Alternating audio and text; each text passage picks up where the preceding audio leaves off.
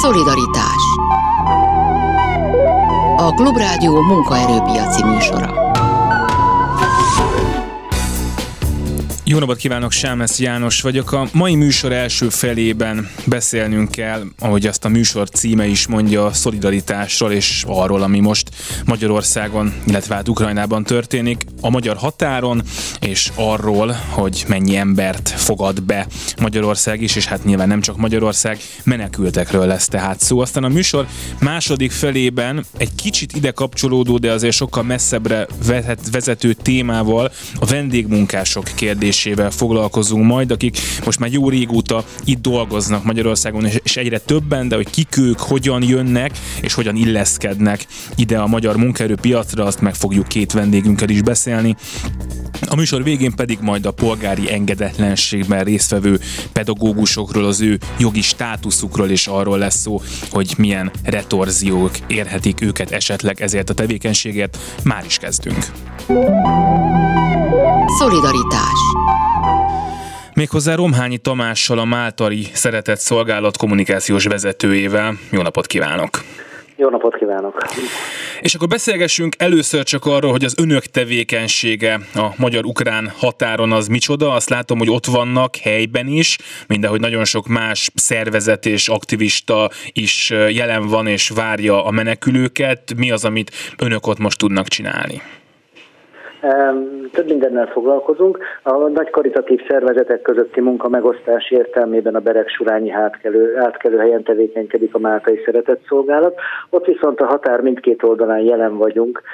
Ez úgy lehetséges, hogy 21 néhány éve működik Máltai Szeretett Szolgálat Beregszászon, tehát Kárpátalján, egy járási központban, ami ott van a határtól nem messze, és a Beregszászi szervezetünk munkatársai, önkéntesei a határnak az ukrán oldalán is felállítottak egy segítőpontot, mi pedig Beregsurányban szombat, szombaton este fél nyolckor állítottunk egy fűthető sátrat az országút szélén, ahol egy ilyen spontán szerveződött információs és segítőpont működött, azért ott, mert a Beregsurányi önkormányzatot állította föl az első asztalt a menekülők fogadására, és akkor körötte álltok, állt meg mindenki, és akkor ott azon a mezőszélén ott alakult ki egy ilyen egyre bővülő ellátó pont. Ezt a hatóságok hétfő reggelre felszámolták, és az ellátás beköltözött Beregsurány, tehát a 41-es főúttól két kilométerrel távolabb a falu központba,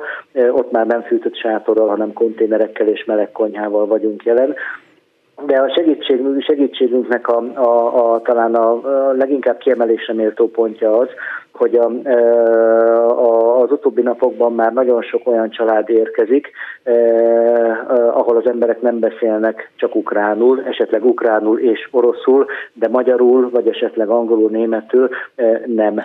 És a beregszászi szervezetünk kikérdezi őket, tehát nagyon hosszú utazás után vannak, vannak már ott. Egyrészt a, már ott, ahogy a határa megérkeznek, és ott még több órás várakozás vár rájuk, vagy az elmúlt napokban nagyon hosszú várakozás várt rájuk a gyalogosan átlépőkre is. Vizet, frissítő gyümölcsöt, kekszet, kis élelmiszert kaptak, forró teát az ottani kollégáinktól. Viszont amikor tapasztalták, hogy, hogy zömmel ukrán, ukránul beszélnek, és más nyelven nem, összeállítottak egy formanyomtatványt, egy ideiglenes menetlevelet, nem, nem hivatalos irat persze, viszont kikérdezik a családot, fölírják, hogy, hogy hányan érkeznek együtt, hány felnőtt, hány gyerek, a gyerekek, nem felnőttek milyen életkorúak, van-e valami kezelést igénylő betegsége, például cukorbetegség, vagy ilyesmi. Még azt is megkérdezik, hogy, hogy mikor evett utoljára, éhezik, éhes-e, inkább így, így, így kell, hogy mondjam.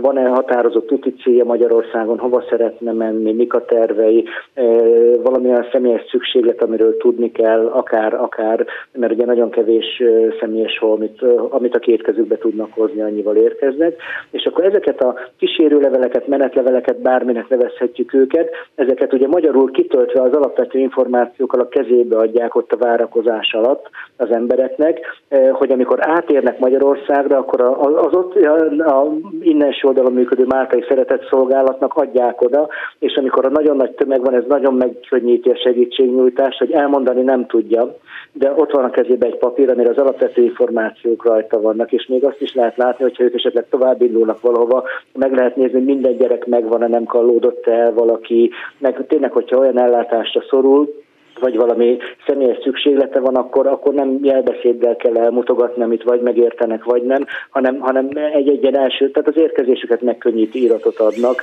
e, az ottani kollégáink, és ez, ez e, hatékonyabbá és szervezettebbé teszi jelentősen a munkánk. A hétfő óta több száz ilyen papírt e, töltöttek ki, és küldtek át a határon az érkezőkkel. Hogyha már vannak ezek a papírok, akkor biztosan van arról információja, hogy miben kell ilyenkor segíteni most tudom, hogy ez buta kérdésnek tűnik, mert az ember el tudja képzelni, de hogy annyi minden lehet, ön is említette, ha valaki cukorbeteg, ha valakinek gyereke van, ha valaki terhes, szóval, hogy rengeteg féle problémával állhatnak szemben, amire segítség kell, de hogy önmagában azt is gondolja az ember, hogy egy ilyen helyzetben már az is segítség, ha van ott valaki, aki nem tudom, ráteszi a válladra a kezét, és azt mondja, hogy igen, itt vagyunk, igen, ha kellünk. De most, amit mond, az nagyon fontos. Igen, igen, igen, igen. Tehát a, ezek a, ezek a, a, a gesztus gesztusok, amik azt sugározzák, hogy megérkezett, túljutott, tehát átlépett egy határt képletesen is, nem csak a, a szójog értelmében, és, és itt már nem kell tartani a, fenyegetéstől, itt, itt, itt most már biztonság veszi körül, és itt lassan el kell majd kezd, tehát lassan elkezdtek tervezni, hogy, hogy hogyan, akik ugye nem, nem a határközeli térségből érkeznek, mert akik az első napokban inkább ők jöttek, nekik nincsenek magyarországi kapcsolat kapcsolataik. A többségük nem határozott céllal érkezik, hanem, hanem, hanem, hanem, hanem Magyarország volt a cél. Tehát, hogy magyarán ő nem tud átmenni a, a unokatestvérhez, a nagyszülőhöz, a Igen, testvérhez. Nem, nem ismerős, nem, nem, nem rokon várja őket, hanem egyszerűen csak a biztonságos országba szerettek volna megérkezni, és amikor ez teljesült, akkor ugye megáll, hogy, hogy akkor most hogyan tovább, merre, most Budapest legyen, Kiskunfél egy háza, vagy Székesfehérrel, vagy tehát, hogy, hogy, hogy, hogy, hogy merre tovább, és ebben, ebben itt már kell segíteni segítséget nyújtani. Ugye kijelölt befogadó állomások vannak, ez a programunknak majd későbbiekben belépő eleme lesz. Az a katasztrófa helyzeteknél az a tapasztalatunk, hogy a, a, a, akiknek el kellett hagyni az otthonukat árvízni a vörösi katasztrófánál, vagy ilyen nagyobb kitelepítésen járó események után, a tömegszállások, vagy, vagy hát a, a, ezek a kijelölt tornateremben, iskolában, középületben kijelölt közös elhelyezések. Ezeken egy ilyen tíz nap, két hét, két hétnél nem sokkal hosszabb idő, amit az emberek úgy, úgy elviselnek a nehéz helyzetükre tekintettel, utána halmozódnak a feszültségek, utána, utána, utána, utána már kell, hogy legyen valami perspektíva az emberek előtt és a tömegszállásokról egyéni szállásokra kell majd vinni az embereket, nyilván azokat, akik hosszabb távon maradnak Magyarországon. Többeket látunk egyébként, akik most Magyarországra jöttek, de gondolkodnak azon, hogy Csehországban van valami ismerettség, ott tud esetleg könnyebben segítséget szerezni, nem lehet tudni, hogy mennyi időre fognak, ők sem tudják, hogy mennyi ideig akarnak itt maradni, hosszabb távra tervezzenek, néhány hétre tervezzenek, mi legyen, hogy legyen, egy csomó olyan kérdés van, amire majd a következő időszakban kapunk választ. Igen, és hát ez nyilván nem csak az önök feladata lesz, hanem akár az önöké is, meg még nagyon sok más szervezeté, és persze a kormányzaté, hogyha itt nagyon sok ideig kell maradni,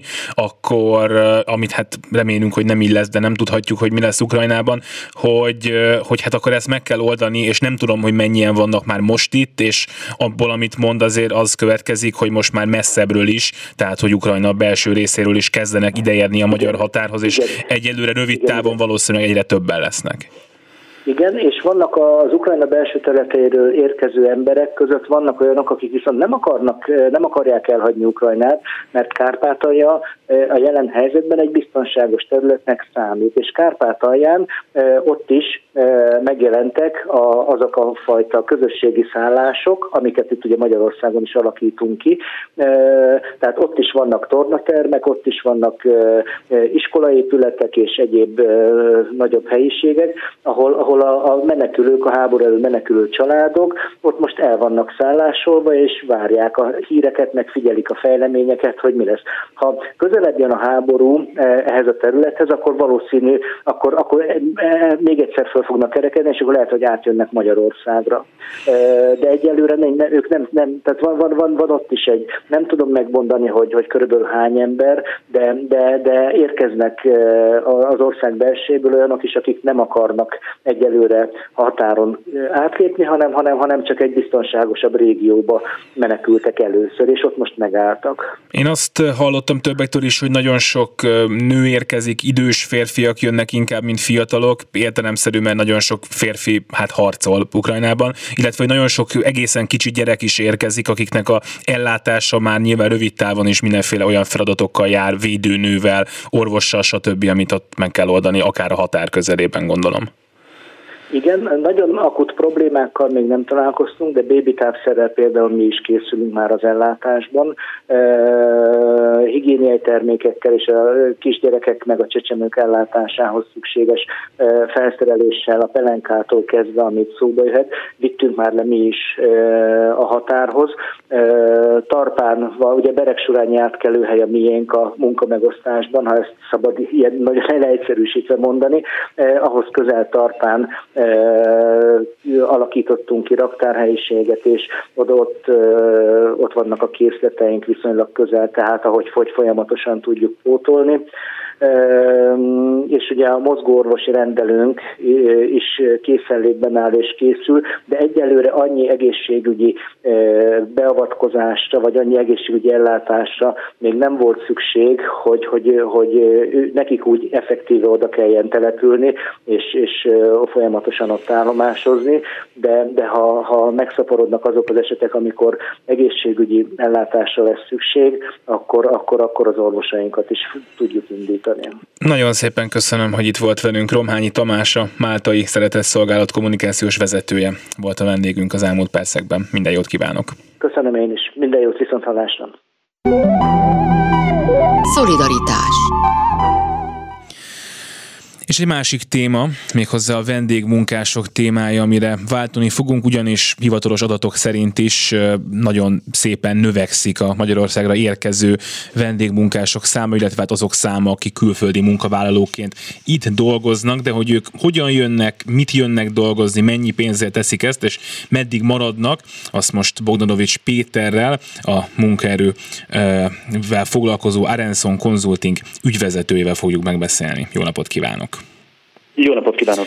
Szóval, hogy az elmúlt években leginkább akkor, amikor a munkaerő hiány, mint probléma megjelent a magyar munkaerőpiacon és a magyar gazdaságban, akkor azért már volt arról szó, hogy nő a vendégmunkások, a külföldről ideérkező dolgozók száma, olyan, aki olyan cégnél dolgozik, ez nyilván ezt tapasztalta is, és a kérdésem az ide vonatkozik talán, hogy az ön ismeretei szerint ez mikor indult be nagyon, vagy egyáltalán mondhatjuk-e azt már, hogy itt egy valóban egy jelentős változásról van szó ahhoz képest, ami mondjuk nem tudom, tíz éve volt, az, ami most van, az már nagyon más-e ebből a szempontból?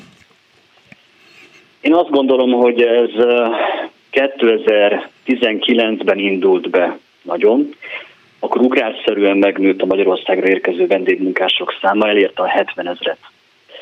A pandémia első évében ez körülbelül megfeleződött, tavaly pedig uh, nyilván van egy emelkedés, pontos számokat még nem ismerünk, a szakma úgy tippel, hogy körülbelül 50 ezer vendégmunkás érkezhetett 2021-ben Magyarországon. Ugye, ha összehasonlítjuk mondjuk nyugat-európai országokkal, akkor valószínűleg az fog kijönni, hogy Magyarországon nincsen sok vendégmunkás arányaiban a összes dolgozóhoz képest, de hogyha mondjuk itt a környező országokat nézzük, akkor már más a helyzet? Magyarországon a vendégmunkások aránya a munkaképesekhez képest olyan 1 százalék magasságában van. Ez Nyugat-Európában 8 és 10 százalék között van ez az adat, tehát ehhez képest eh, nálunk még mindig nagyon kevés a vendégmunkás. Nem ismerem a környező országok konkrét számait, de az az érzésem, hogy eh, Szlovákiában, Csehországban Lengyelországban magasabb már ez az arány, mint nálunk Majd ennek az okaiba egy kicsit bele fogunk menni, de most nézzük meg azt, hogy, hogy mi az oka annak, hogy 2019-ben ez így beindult. Nyilván nagyon egyszerű azt mondani, hogy a munkaerő hiány egyszerűen kikényszerítette, és én gondolom, hogy ez is a legegyszerűbb ok, de hogy azért történtek itt például jogszabályváltozások is, nyilván nem véletlenül, amik egyszerűbbé tették azt, hogy ide különböző országokból dolgozni lehessen jönni. Igen, az úgynevezett harmadik országbeli munkavállalók számára alakított ki a magyar kormány egy egyszerűsített, könnyített eljárást, ami természetesen még mindig nem annyira egyszerű és annyira könnyű, de legalább a lehetőség megvan arra, hogy például Ázsiából érkezzenek Magyarországra vendégmunkások rövidebb, hosszabb időre.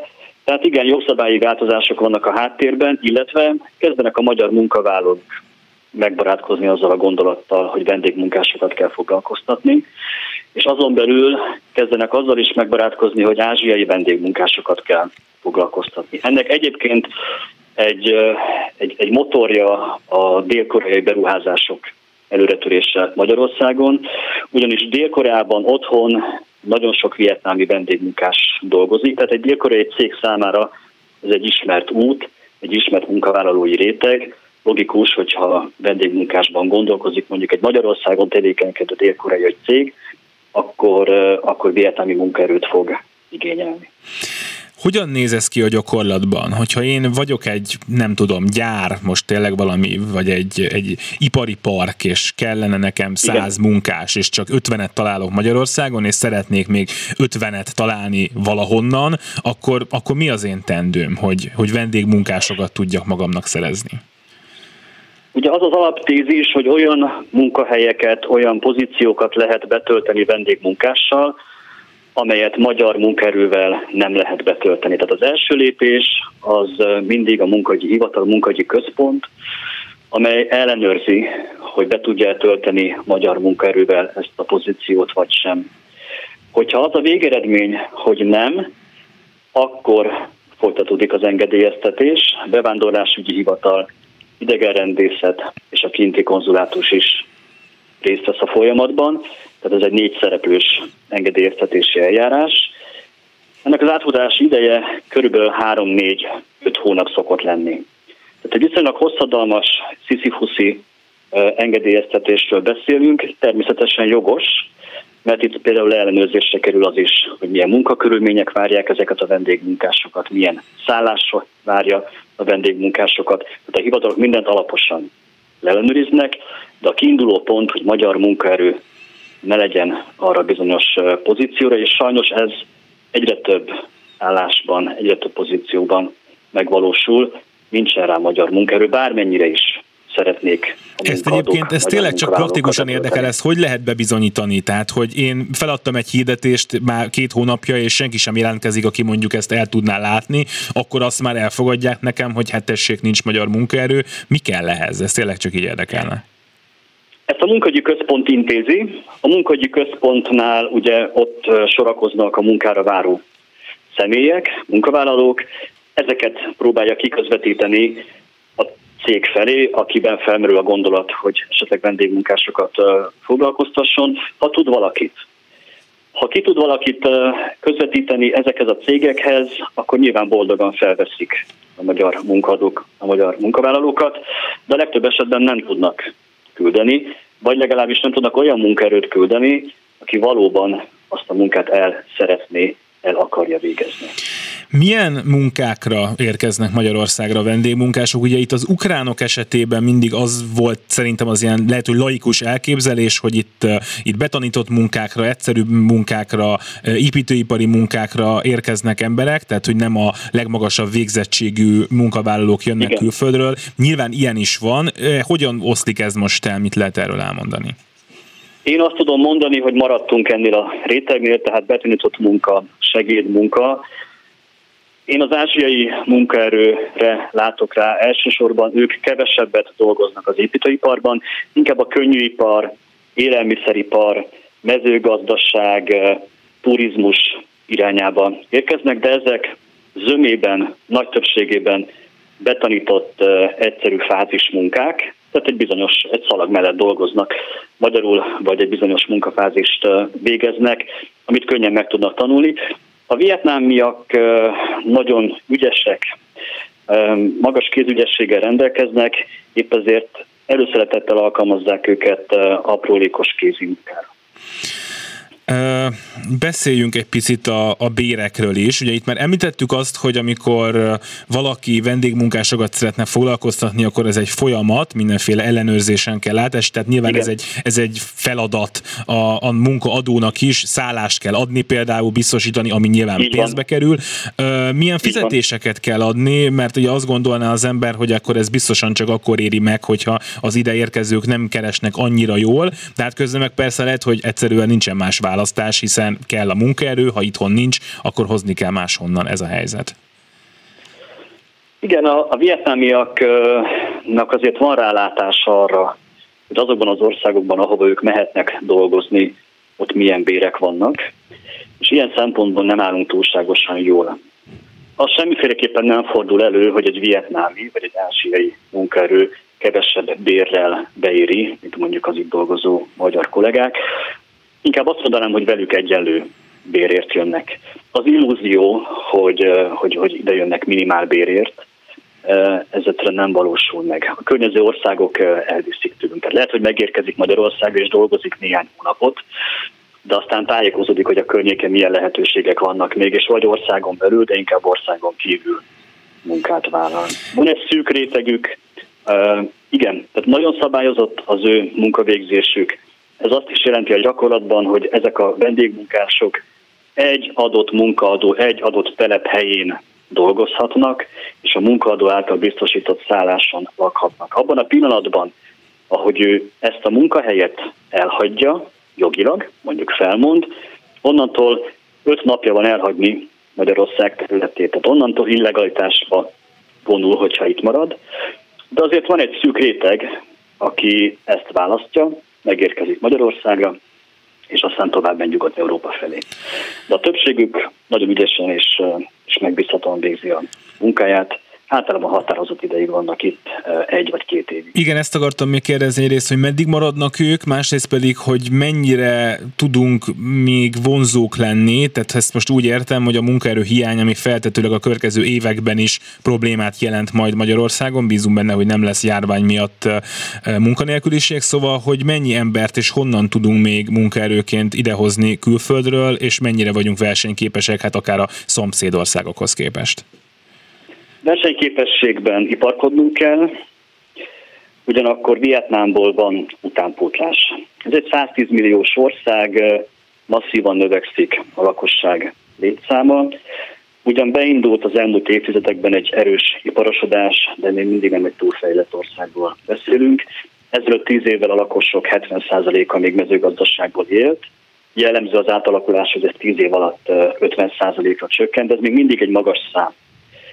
Ugyanakkor az oktatási rendszerük egészen elfogadható, európai mércével is, és szívesen vállalják a vendégmunkát. Tulajdonképpen Vietnámban, de ez az ázsiai országok többségére igaz, az a szokás, hogy a fiatalok dolgoznak, a nagyszülők, az idősebbek látják el a gyerekeket. A fiatalok támogatják anyagilag az egész családot. Vietnámnak például nincsen nyugdíjrendszere. Ez a modell annyira működik, hogy Vietnámban nincsen hivatalos nyugdíj. A fiatalok feladata az, hogy eltartsák a családot, és ezt legkönnyebben úgy tudják megtenni, hogyha valahova Nyugat-Európában vagy egy fejlettebb ázsiai országban mennek dolgozni. Nagyon szépen köszönöm, hogy itt volt velünk. Bogdanovics Pétert, az Arenzon Consulting ügyvezetőjét hallották az elmúlt percekben. Ezt a témát fogjuk még folytatni a következő negyed órában, és most hírek jönnek Vénagy Gyöngyitől. Önne pedig minden jót kívánok! Köszönöm szépen, viszont hallásra! Szolidaritás Székely Tamás, a Magyar Szakszervezeti Szövetség alelnöke van itt velünk, a VDS elnöke. Szerbusz, jó napot kívánok! Szép napot kívánok én is mindenkinek. És a vendégmunkások témáját fogjuk folytatni most már szakszervezeti szemmel, ami a munkaerő közvetítőhöz képest azt hiszem, hogy egy nagy váltás lesz, de először akkor én is inkább az ilyen általános tapasztalatokról kérdeznék. Azt mondta a korábban nyilatkozó, hogy 2019-ben lódult meg nagyon a, a vendégmunkások érkezése Magyarország felé, de hát ez biztos, hogy a korábbi években is már meglátszott, akár a VDS területén, vagy akár máshol. Mióta látjátok ezt, hogy, hogy többen és, és többen vannak külföldi harmadik országból Magyarországon dolgozó munkavállalók? Az tény, hogy az utóbbi időben megnövekedett a vendégmunkások száma, de ez nem kifejezetten 2019-ig nyúlik vissza, hanem korábban, amikor nagy mennyiségű kivándorlás volt, és ez a 2010-es éveket követő időszak, akkor már látszott, hogy megindult a vendégmunkások bejövetele Magyarországra. Első körben inkább a határon túli, tehát közvetlen határon túli vendégmunkások érkeztek Magyarországra, akik adott esetben rövid ideig Magyarországon tartózkodtak, magyarul tudtak, majd ők is tovább álltak Európa nyugati felében. Ami a utóbbi időt illeti, ugye a kormányzat nem egészen régen hozott egy olyan döntést, hogy fölemelte vendégmunkások arányát az egyes vállalatoknál. Ennek köszönhetően mi is azt tapasztaljuk, hogy egyre több ázsiai munkavállaló érkezik Magyarországra, és ahogy az elhangzott, könnyű ipar és az egyszerű betanított tevékenységre alkalmazzák elsősorban őket. Ami a szakmai tevékenységet illeti, azt is meg tudom erősíteni, hogy ott elsősorban a koreai vállalkozásoknál tapasztalunk nagyobb arányú ázsiai vendégmunkást. Igen, tehát hogy például, ha azt nézzük, hogy ha valaki Magyarországon egy jó szakmával rendelkezik, egyetemet végzett, valamihez nagyon jól ért, akkor őt mondjuk nem valószínű, hogy, hogy hát most ez egy nagyon csúnyán hangzik, de hogy nem fogják lecserélni valakire, aki külföldről érkezik, hanem leginkább azok a valamennyire kevésbé képzett magyar munkavállalók tarthatnak ettől, akik, akik hát nem tudnak annyiféle dolgot elvégezni, ezt jól gondolom-e? Igen, részben ez, ezt meg tudom erősíteni, de van egy másik, ami a felsőbb kategóriájú, tehát a felsőbb fokú végzettsége munkavállalókra jellemző, legalábbis ezt tapasztaljuk bizonyos területeken, akik magasan kvalifikáltak, viszont az elvárásaik alapján nem kapják meg azokat a jövedelmeket Magyarországon, azok továbbállnak, és az ő pótlásukra már adott esetben külföldi munkavállalót alkalmaznak bizonyos területeken. De hát ugye ennek is az az oka gondolom, hogy a munkaerőhiány miatt egész egyszerűen nem tudják máshogyan pótolni az így elvesztett munkaerőt. Így van, és a szakképzett munkaerőt így tudja gyorsan pótolni a bérekről, mert hát itt azért felmerültek, és nyilván ez egy nagyon-nagyon, hát én tudom, hogy égő kérdés, hiszen miért ne jöhetne ide bárki dolgozni, aki itt a munkát elvégzi, de ettől még, akinek itt van egy munkája, és ide jönnek kollégák, esetleg ő érezheti azt, hogy ő emiatt rosszabb helyzetbe kerül. Szerintem ez, erről majd fogunk beszélni, hogy ez hogyan jelenik meg munkahelyeken, de hogy itt az előbb az hangzott el, hogy például a Ázsiából érkező dolgozók mondjuk a munkabér tekintetében nem érik be kevesebbel, ami tehát azt is jelenti, hogy a már itt dolgozó magyar munkaerőnek a fizetését sem nyomja le az, hogyha külföldről érkeznek dolgozni, hiszen amiatt ők nem fognak kevesebbet keresni itthon, hiszen nem kérnek kevesebbet azok sem, akik érkeznek. Ez, ez a gyakorlatban hogyan néz ki, vagy mennyire lehet ez ebben nagy különbség egyes munkaterületeken? Én azért ezt nem mondanám teljesen általánosságban.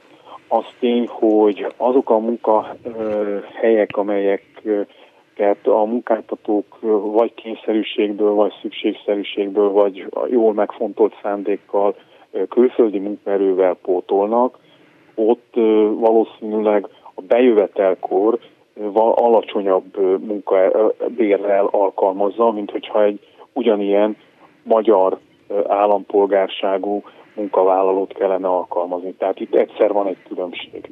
A második különbség az pedig adott esetben a béremelés során érezhető, hogy a külföldi munkavállalók esetében, főleg a differenciáláskor mondjuk kevesebb bértrel megelégszenek, vagy béremeléssel megelégszenek a külföldi munkavállalók, ez valamennyi bérmegtakarítást eredményezhet az adott cégnél. Tehát ezt nem lehet annyira feketén és fehéren mondani. Nyilván ugyanezt tapasztalják egyébként a Magyarországról magyar munka kivándorlót munkaerő is, hiszen Nyugat-Európában ugyanezt az eszközt és ugyanezt a módszert alkalmazzák az ottani külföldi munkavállalókkal. Ez viszont, hogyha jól értem, hátrányt leginkább azoknak jelent, akik ide érkeznek dolgozni, és nem azoknak, akik már itt dolgoznak régebb óta magyarként, ugye? Ez így van, és ez azt is eredményezheti, hogy nem emelkedik az átlagkereset az adott cégnél, ahol többségében vagy valamilyen nagyobb százalékban külföldi munkaerőt alkalmaznak, nem emelkedik annyira a bér kifizetés, illetve a bérköltség. Hát beszéljünk akkor még arról is, hogy a gyakorlatban okoz ez problémákat. Most én például a szakszervezet szempontjából engem például nagyon érdekelne, hogy a külföldről érkező dolgozók be akarnak-e lépni például az érdekképviseletbe, vagy az ilyenfajta együttműködésekbe, tehát akár például egy sztrájkba részt vesznek-e olyan nagyságrendben, mint a már itt dolgozók egyébként. Volt konkrét eset 2019-ben, mikor a Dunaújvárosban a Hankuknál egy hosszú sztrájkot folytattunk. Ott voltak munkavállalók Ukrajnából és Ázsiából is, például Mongóliából. Az ukrán munkavállalók jelentős része, ha nem is mindenki, de aktívan részt vett a sztrájkban, vagy támogatta a sztrájkot miközben a, munkavá- a mongol munkavállalókra hát nagyon komoly nyomást gyakorolt a koreai vezetés, és el, akkor ez el is hangzott, hogy Mongol Works, és még kemény utasításként parancsolták meg a mongol munkavállalóknak, hogy eszükbe ne jussanak sztrájkolni. Tehát, hogy hogy is mondjam, valószínűleg ők, ahonnan jöttek ott a munkavállalói jogokhoz való hozzáállás, az bőven rosszabb, mint itt mi nálunk. Tehát, hogy ez ebből is fakadhat, gondolom én. Részben így van, és másrészt pedig hát ugye abban a térségben teljesen más a szakszervezeti kultúra, mint mondjuk adott esetben Európán belül, így Magyarországnál. Hát erről egyszer jó volna beszélni. Szóval másfajta súrlódások vannak esetleg. Nyilván biztos vagyok benne, hogy ezt nem lehet általánosságban megmondani, hiszen biztos, hogy van olyan munkahely, ahol nagyon nagy és tök jó együttműködésben dolgoznak együtt a külföldiek és a nem külföldiek, meg van olyan, ahol meg ez nem így van. Nem tudom, hogy lehet-e valami általánosat mondani erről. Nem, nem, valóban nem lehet nagy általánosságokat mondani. Vannak jó pozitív példák, ahol a közösség adott esetben gyorsan befogadja a külföldi munkavállalókat, ez mondjuk a nyelvi alapot is meg felel, tehát például mondjuk egy magyar ajkú könnyebben beilleszkedik egy magyar közösségbe, mint egy teljesen más országból vagy nem, nemzetségből adódó vagy jövő munkavállaló. Én azt tapasztalom, hogy főleg a keleti és a, a Európa délebbi részéről érkező munkavállalók esetében ott elsősorban kulturális problémák vannak, higiénia és egyéb különbségek. Ebből akadnak néha-néha konfliktusok. Beszéljünk akkor arról, hogy mit hozhat a jövő, mennyire látják azt, hogy a következő években tovább nőhet a, a külföldről ideérkező munkavállalóknak a, a száma, vagy az ő arányuk. Azt hiszem, hogy logikusan, ha nem lesz világjárvány, és hát remélhetőleg háború sem, akkor ennek így kell történnie.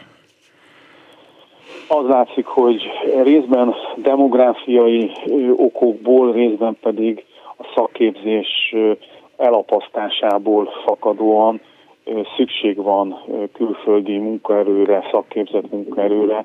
Ezt folyamatosan különböző tárgyalásokon a munkáltatók, illetve a cégvezetés a szakszervezet elé tárja, hogy muszáj neki valamilyen külföldi munkaerőt is alkalmazni, mert nem tudja azokat a elvárásokat teljesíteni, adott esetben a műszak beosztást tekintve, vagy más területen, ha nem alkalmaz vagy kölcsönzött munkaerőt, vagy kölcsönzött és külföldi munkaerőt. Tehát ez egészen biztos, hogy ez a tendencia ez továbbra is fenn fog állni, és hát meglátjuk azt, hogy az elkövetkező időszakban milyen befektetések jönnek Magyarországra, ami meghatározza azt, hogy milyen munkaerőre van szükség.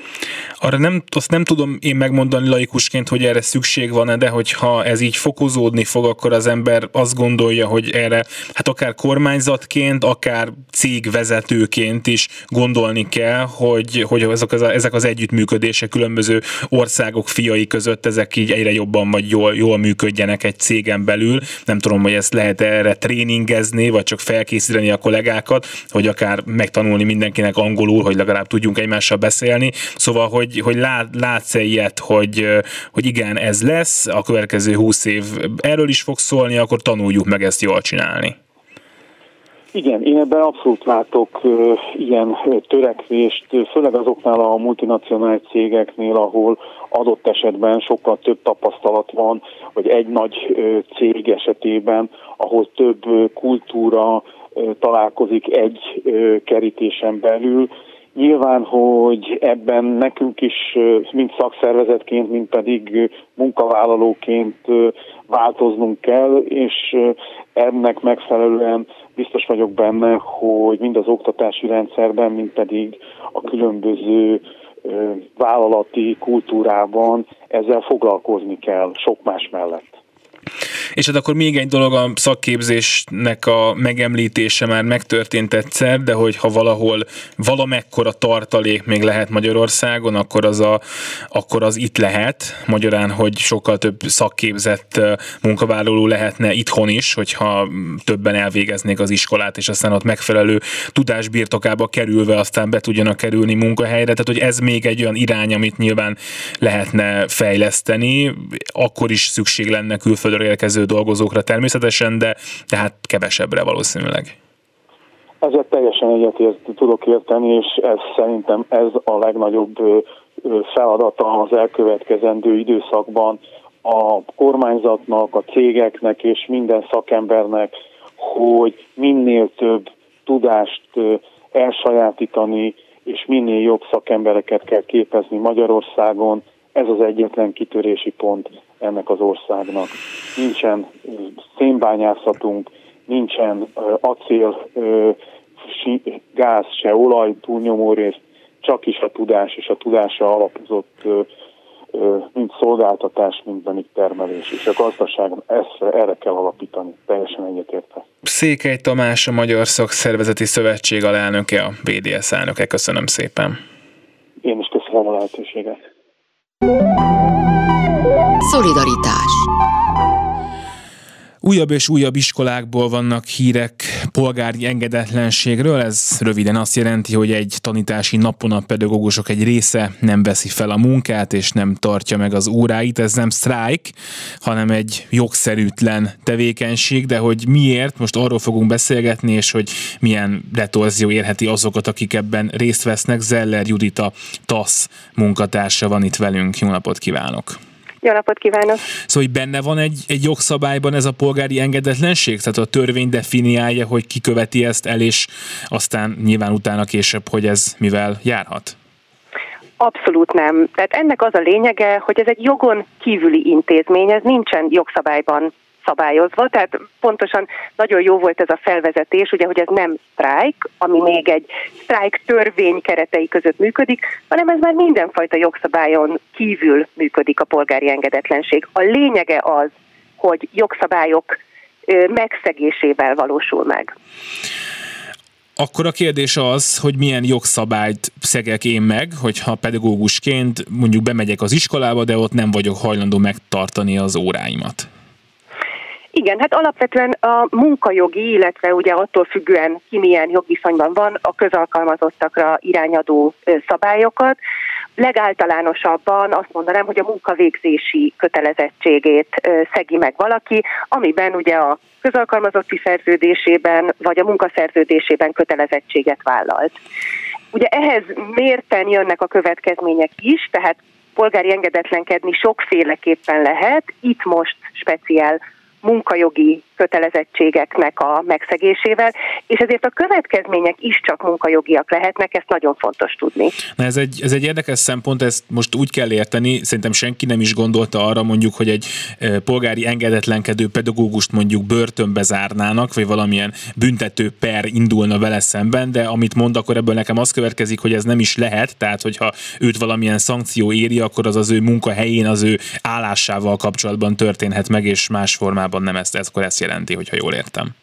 Abszolút, tehát én eloszlatnám ezeket a ö, híreket, hogy itt mindenféle más szankció, tehát akár fegyelmi, akár büntetőjogi, vagy valamilyen más szabályok megsértése miatti ö, szankciókat be lehetne vonni. Tehát itt kizárólag az történhet, hogy munkajogi szankció, amit most már, hogyha így feloldok a hallgatóknak, hogy ez most mit jelenthet, például ilyen lehet az azonnali hatályú felmondás. Bár azért ehhez azonnal hozzátenném, hogy mi úgy gondoljuk, hogy az, hogy valaki fél napot vagy egy napot nem dolgozik, az még nem indokolja az azonnali hatályú felmondást, tehát hogy nem arányos az elkövetett szabálysértés és a szankció egymással.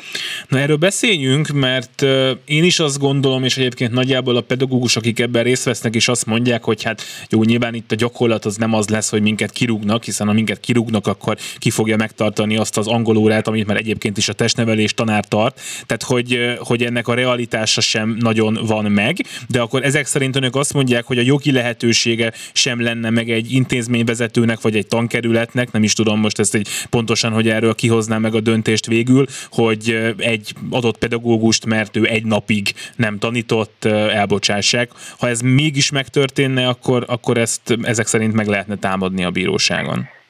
Igen, nyilván a végleges döntést a bíróság hozná meg, de én azt gondolom, hogy érdemes. Tehát, hogyha valakit ilyen retorzió ér, bár eddig valóban én nem hallottam ilyenről, hozzánk nem érkezett ilyen, talán pont azért is, amit mondott, hogy hát egyszerűen irreális lenne még tovább csökkenteni a pedagógusi létszámot, de ha netán valakit mégis ilyen ér, akkor érdemes bírósághoz fordulni, mert alappal lehet amellett érvelni, hogy ez egy aránytalan szankció az ő magatartásával szemben. Mondjuk nyilván van az a szint, hogy ha valaki egy hónapig nem tartja meg az óráját, amikor már ez fölmerülhetne. Ugye itt a jelen tudásunk szerint ugye itt ilyen egynapos akciók vannak, van olyan, ahol csak pár óráig nem tanítanak a pedagógusok, tehát hogy, hogy itt erről nincsen szó, de hogyha valaki mondjuk azt mondaná, hogy jó, én addig nem vagyok hajlandó tanítani, ameddig valami nem történik meg, akkor egy idő után már azért mondhatná-e azt a, a munkáltatója, hogy hát jó, oké, de azért mégiscsak akkor szeretném, hogyha nem dolgoznál itt többet, tehát hogy idő után akkor ez már gondolom az egy jogos lenne. Igen, igen, tehát ez egy arányossági kérdés. Nyilván minél hosszabban tagadja meg valaki a munkát, annál megalapozottabb, hogy akkor azonnali hatállyal felmondjanak neki.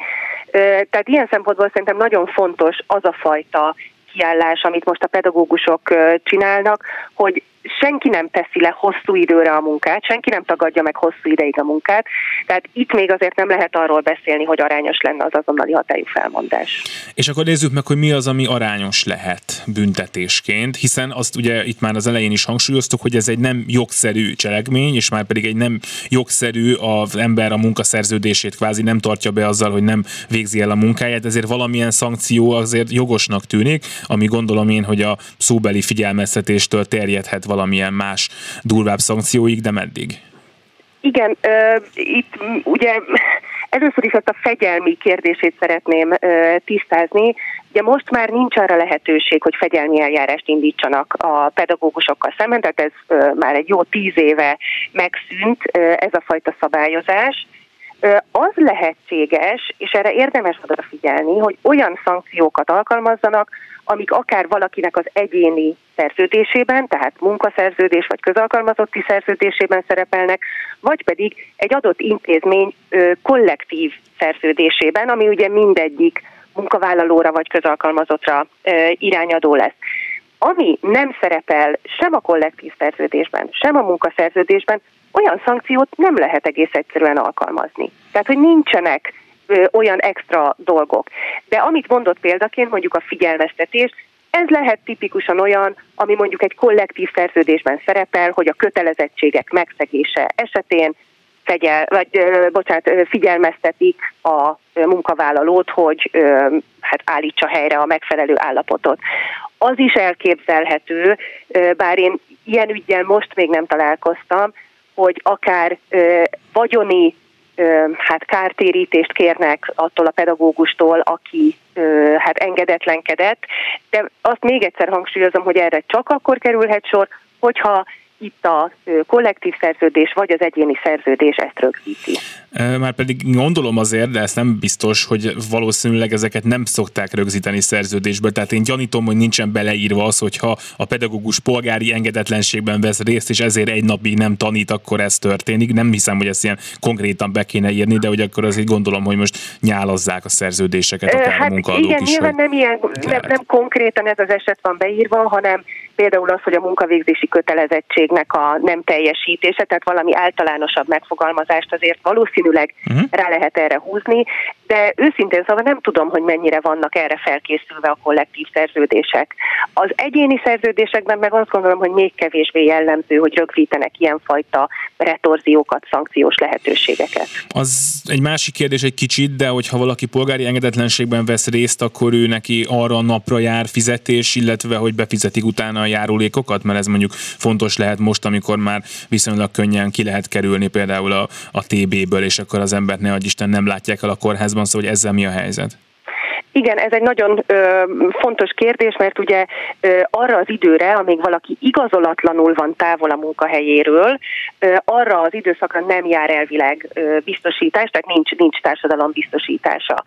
Erre ugye pont a PDS ö, a nedolgozingyen.hu honlapon javasolt egy megoldást, méghozzá azt, hogy ugye a tanároknak csak ö, a munkaidejük egy része kötött, a másik ö, része az kötetlen, tehát ők maguk osztják be azt, hogy ö, hogy mint és azt javasolták, hogy azért vegyék föl a munkát valamilyen mértékben minden nap, ezre ugye lehet azt mondani, hogy a kötött részét azt nem teljesítik, ami Tehát az óratartás, de egyébként a kötetlent az igen, és akkor már is ott van, hogy az a nap is teljesítve van, és nincs igazolatlan távollét.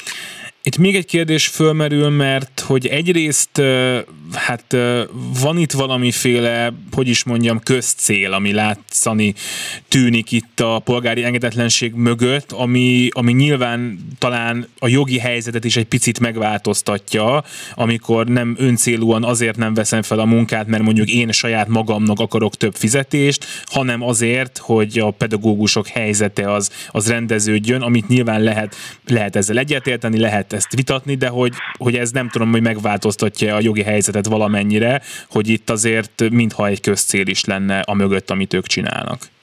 Abszolút, tehát azért a polgári engedetlenség az mégiscsak egyfajta véleménynyilvánítás, ugye tiltakozás, ami, ami mindig azért egyfajta véleménynyilvánítás.